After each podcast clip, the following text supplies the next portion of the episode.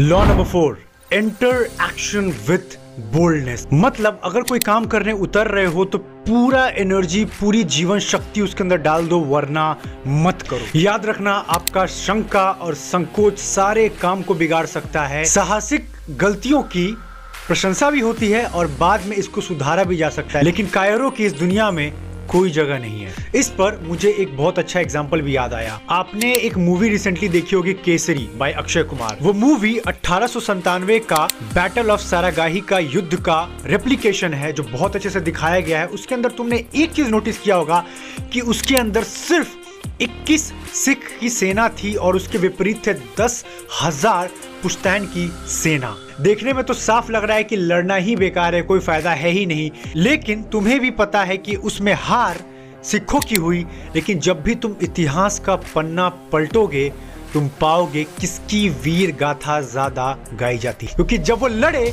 वो बोले, ऐसा लड़ूँगा कि ऐसा लड़ाई कभी किसी ने नहीं किया होगा। और उनके जज्बे को आज तक सलाम किया जाता है। कभी शेर को शिकार करते हुए देखा है उससे अपने पंजे पे इतना ज़्यादा भरोसा है, एक बार गलती से भी हिरन या खरगोश मेरे दबोच में आ गया, कोई सर्वाइवल का चांस है ही नहीं ज़ीरो परसेंट मतलब उसको पता है कि उसने अपना होमवर्क बहुत डिटेल में किया है और एक बार एक्शन फ़ील्ड में उतरा रिज़ल्ट 100 परसेंट गारंटीड है। पर तुम अपने लास्ट इवेंट को याद करो, तुम कोई भी एक्शन लेने से पहले कैसे सोचते हो अच्छा बॉडी बनाने जाऊँगा बॉडी बन जाएगी कि नहीं, कैसे करूँगा, क्या खाऊँगा अच्छा बिज़नेस बनाने जाऊँगा कि सेल्स कैसे करूँगा यू नो लोगों से बातें कैसे करूँगा प्रोडक्ट कैसे डिज़ाइन करूँगा, या फिर जॉब में जा रहा हूँ, कैसे कर पाऊँगा बॉस डांटेगा तो मुझे छोड़ना ना पड़ जाए, कैसे रिज़ल्ट दूँगा, नहीं आया रिज़ल्ट तो मेरा तो प्रमोशन होगा नहीं, पैसे नहीं कमा पाऊँगा, कार नहीं ले पाऊँगा। इतना ज़्यादा दिमाग में दुनिया पहले ही बना लेते हो कि कर ही नहीं पाते हो। लेकिन क्या हो, तुमने अगर इसके विपरीत एक माइंडसेट बना लिया जिम में अगले दो साल में एक नया बॉडी बिल्डर निकलेगा और वो मैं बनूँगा।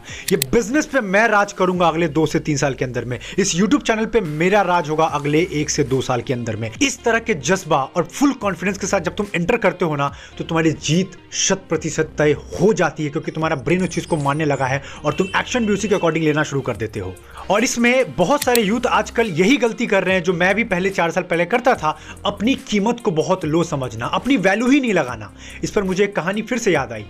क्रिस्टोफर कोलंबस का आपने नाम सुना होगा, जिसने अमेरिका की खोज की बाई सी रूट तो जब वो स्पेन के महाराज के पास अपना प्रस्ताव लेकर गए कि ठीक है, मैं अमेरिका खोज लूँगा यू नो अपने तरीके से by ship route and all पर इसके बाद मुझे ग्रैंड एमरल ऑफ़ सी से नवाजा जाए। ये उस वक्त का सबसे बड़ा उपाधि था मतलब पूरे सी का राजा। तो ये बात राजा को जमी नहीं, पर जब उसने कोलंबस का कॉन्फिडेंस देखा कि ये बंदा बोल रहा है, अगर ये कर लेगा तो मैं दे दूँगा। और कोलंबस ने वो कर दिखाया अमेरिका की खोज।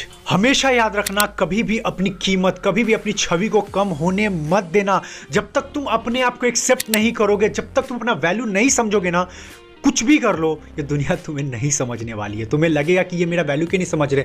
मैं तो दिन रात मेहनत करता हूँ, इतना कुछ बना रहा हूँ बॉस मुझसे खुश नहीं होते बिज़नेस में क्लाइंट खुश नहीं होते, क्योंकि तुम ही अपनी वैल्यू कम लगा रहे हो। टोयोटा और मर्सिडीज के इंजन में ज़मीन आसमान का फ़र्क नहीं है, लेकिन मर्सिडीज बोलता है, मैं लोकल क्लास को नहीं बेचूँगा, मैं बेचूँगा तो हायर क्लास को बेचूँगा। और इसमें कुछ गलत नहीं है, वो अपने तरीके से पोजिशनिंग कर रहे हैं और मार्केट में वैल्यू काफ़ी हाई है। तो कैसा जा रहा है सीरीज़ ज़रूर कमेंट करके सजेशन दो, बताओ फील कैसा हो रहा है ट्रांसफॉर्मेशन हो रहा है कि नहीं? और एक और फेवर करो मेरे लिए कि सब्सक्राइब कर लो ताकि कोई भी आगे से वीडियो आए नोटिफिकेशन ऑन रखना, सबसे पहले आपको पता चले और सबको शेयर करके बताओ, क्योंकि ये सीरीज़ बहुत लंबा जाने वाला है, बहुत डीप लर्निंग होगी, इसके बाद तुम वो इंसान नहीं रहने वाले हो एंड आई मीन इट